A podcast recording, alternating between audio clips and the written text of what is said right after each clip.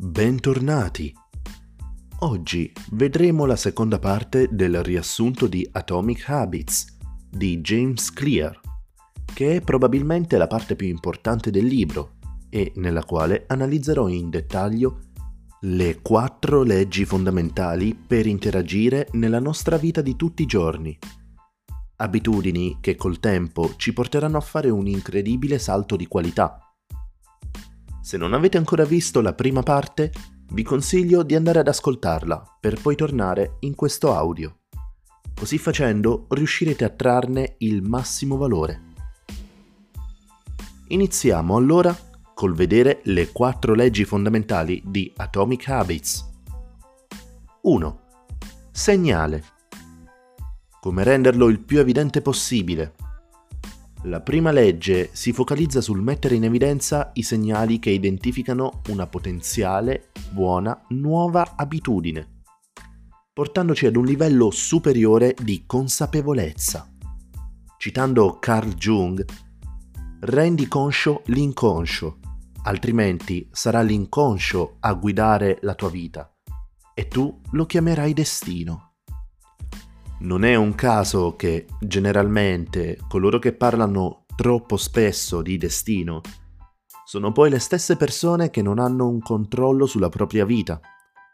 L'autore consiglia di fare la lista completa delle azioni che compiamo nel quotidiano, da quando ci alziamo la mattina fino a quando andiamo a dormire, e cercare poi di capire se ognuna di queste azioni può essere considerata un'abitudine buona come ad esempio lavarsi i denti o usare del deodorante ogni mattina, un'abitudine neutra, ad esempio il semplice svegliarsi o vestirsi, o un'abitudine negativa, ad esempio il controllare il telefono appena svegli o fumare una sigaretta dopo colazione. Per ognuna delle azioni chiediamoci anche se perseguirle a lungo termine ci sta aiutando a diventare la persona che vorremmo diventare, se è in linea con la nostra identità se ad esempio vogliamo avere un fisico scolpito e poi facciamo colazione ogni mattina con cannolo e cappuccino, probabilmente stiamo sbagliando qualcosa. Il primo passo per cambiare le abitudini cattive è quello di identificarle. Praticando con costanza la ricerca di buone e cattive abitudini, col tempo diventerà sempre più facile identificarle una volta identificata una nuova abitudine, è importante sviluppare un piano chiaro per seguirla. Se ad esempio volessimo iniziare a suonare il pianoforte, dire nel tempo libero studierò pianoforte non è un piano chiaro e saremo più propensi ad abbandonare questa nuova abitudine. Più di quanto non lo saremmo se avessimo chiaro un piano d'azione in mente, qualcosa di preciso come Ogni lunedì, mercoledì e venerdì dalle 7 alle 8 di sera mi esercito al piano.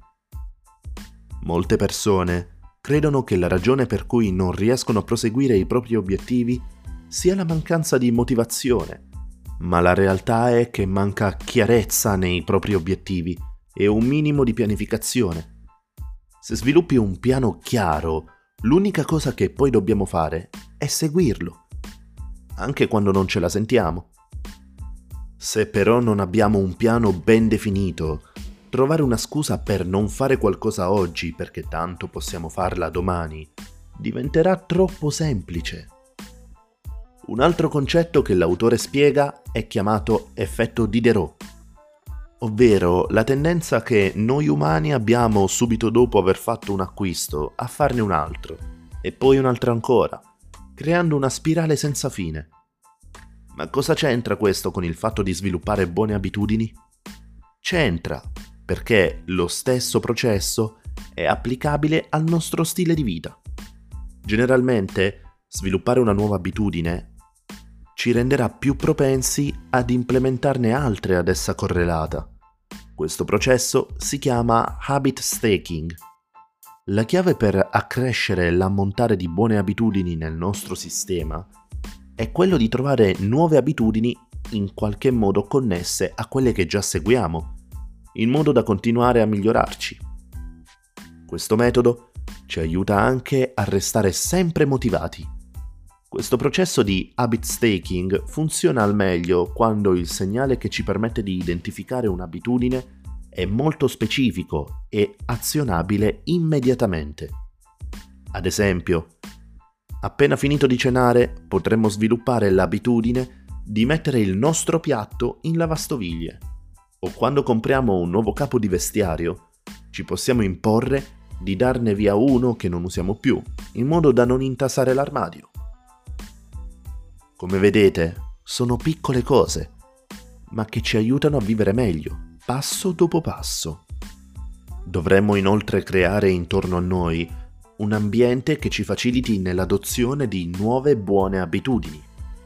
Se ad esempio dobbiamo ricordarci di prendere le medicine ogni sera, è meglio metterle in un luogo in cui siano facilmente visibili e a portata di mano. Ad esempio in bagno vicino allo spazzolino da denti, sarà più difficile dimenticarsi di prenderle. Se vogliamo leggere di più, potremmo lasciare il nostro libro o il nostro Kindle in un luogo in cui è facilmente alla portata di mano. Noi tutti tendiamo anche ad associare semplici luoghi con specifiche azioni. Ad esempio il divano col guardare la tv, la cucina col mangiare e così via.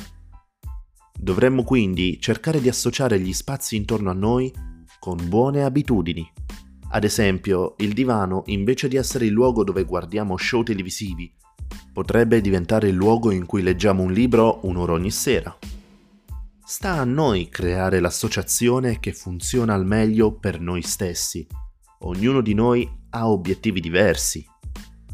È consigliabile però evitare, se possibile, di mescolare abitudini nello stesso contesto ambientale perché quello che succede in questi casi è che generalmente l'abitudine più facile da seguire prevale e sarà più probabile che finiremo con l'abbandonare l'altra. Piccoli cambiamenti nel contesto ambientale intorno a noi possono portare a grandi cambiamenti comportamentali nel lungo periodo. Generalmente è più facile costruire nuove abitudini in ambienti nuovi piuttosto che modificare ambienti già esistenti, ad esempio il divano che abbiamo visto prima, perché non dovranno trovarsi in conflitto con le vecchie abitudini. Ovvio, questo non è sempre possibile. Se il primo passo per intraprendere una nuova abitudine è quello di rendere il segnale iniziale più evidente possibile, al contrario, il primo passo per liberarsi di una cattiva abitudine è quello di rendere questo segnale il più difficile possibile da identificare. Alcuni esempi. Se non riusciamo a lavorare senza distrarci per via del telefono che squilla in continuazione, semplicemente potremmo lasciare il telefono in un'altra stanza per qualche ora.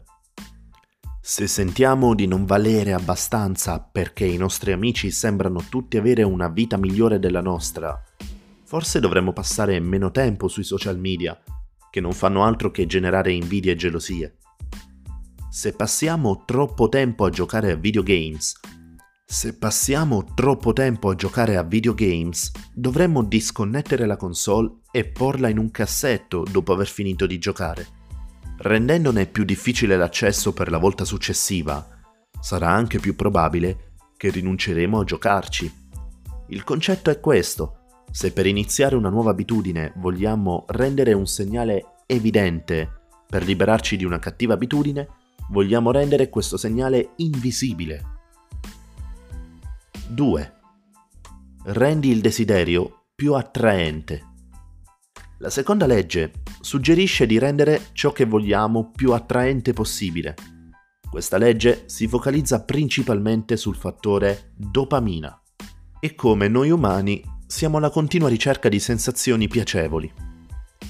Un esempio tratto dal libro è quello di Ronan Byrne, un insegnante irlandese che ha la passione per Netflix, ma che è cosciente del fatto che dovrebbe fare più esercizio fisico. Quello che ha fatto il signor Byrne è sviluppare un programma che permettesse di collegare il proprio televisore alla ciclette di casa, permettendo così a Netflix di funzionare solo qualora la ciclette fosse in uso. Così l'unico modo per il signor Byrne di poter guardare Netflix era quello di pedalare. Ci sono buone abitudini che sappiamo essere tali, ma sappiamo anche non essere piacevoli. Il nostro scopo è quello di renderle il più attraenti possibile. In questo modo saremo poi più propensi a mantenerle nel tempo. La seconda parte di questa legge si focalizza sulle norme sociali. Gli umani sono fondamentalmente animali che vivono in branco e nel quale amano sentirsi integrati. Di conseguenza saranno propensi a imitare le abitudini di tre categorie in particolare. Persone vicino ad essi, come parenti o amici, la massa, ovvero ciò che fa la maggioranza, ciò che è considerato la norma, e ciò che fanno le persone di potere. Il consiglio principale riguardo a questo punto è abbastanza diretto. Circondati di persone che hanno abitudini che vuoi avere anche tu. Così facendo, crescerete insieme e tu diventerai la persona che vuoi diventare. Per dirlo con termini poco popolari che possono urtare la sensibilità di chi ascolta, se ti circondi di vincenti, avrai più probabilità di avere successo pure tu. Se ti circondi di perdenti, probabilmente, come loro, finirai col coltivare le stesse cattive abitudini ed ottenere gli stessi loro risultati. Generalmente, se un comportamento ci porta approvazione, rispetto e lodi, tendiamo a trovarlo attraente e questo non è sempre un bene. Come per la prima legge, anche per questa c'è un opposto, un rovescio della medaglia che ci permette di allontanare le cattive abitudini. Rendetele poco attraenti. Ogni nostro desiderio apparente non è altro che una manifestazione di un motivo più profondo per cui vogliamo quella cosa. Il nostro cervello non si è sviluppato col desiderio di fumare sigarette o controllare Instagram o giocare videogames. Semplicemente quello che vogliamo veramente è un modo per ridurre l'ansia, l'incertezza ed essere socialmente accettati. Le abitudini odierne di tutti noi non sono altro che soluzioni moderne a desideri antichi. Nuove versioni di vecchi vizi, ma i cui motivi più profondi sono sempre gli stessi. Ci sono quindi diversi modi per soddisfare questi desideri. Sta a noi interpretarli nel modo giusto. Se ad esempio abbiamo il vizio di spendere troppo incavolate, se non spendere quei soldi lo vediamo come uno sforzo, come una rinuncia, sarà più difficile per noi eseguire l'azione di risparmiare.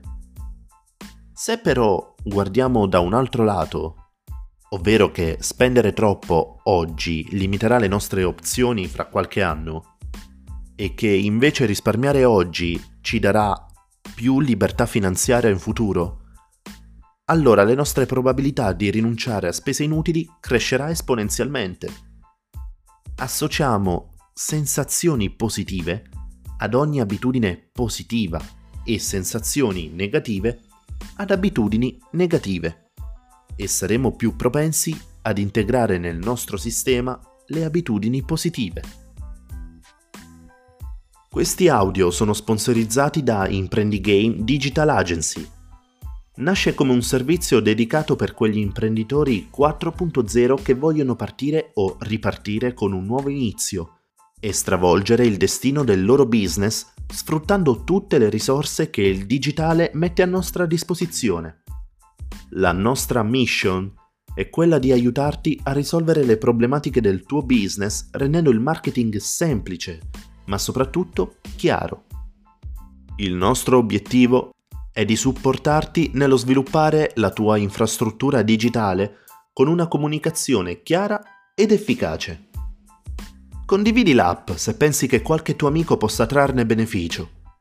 Visita il sito imprendigame.com le persone prima dei progetti.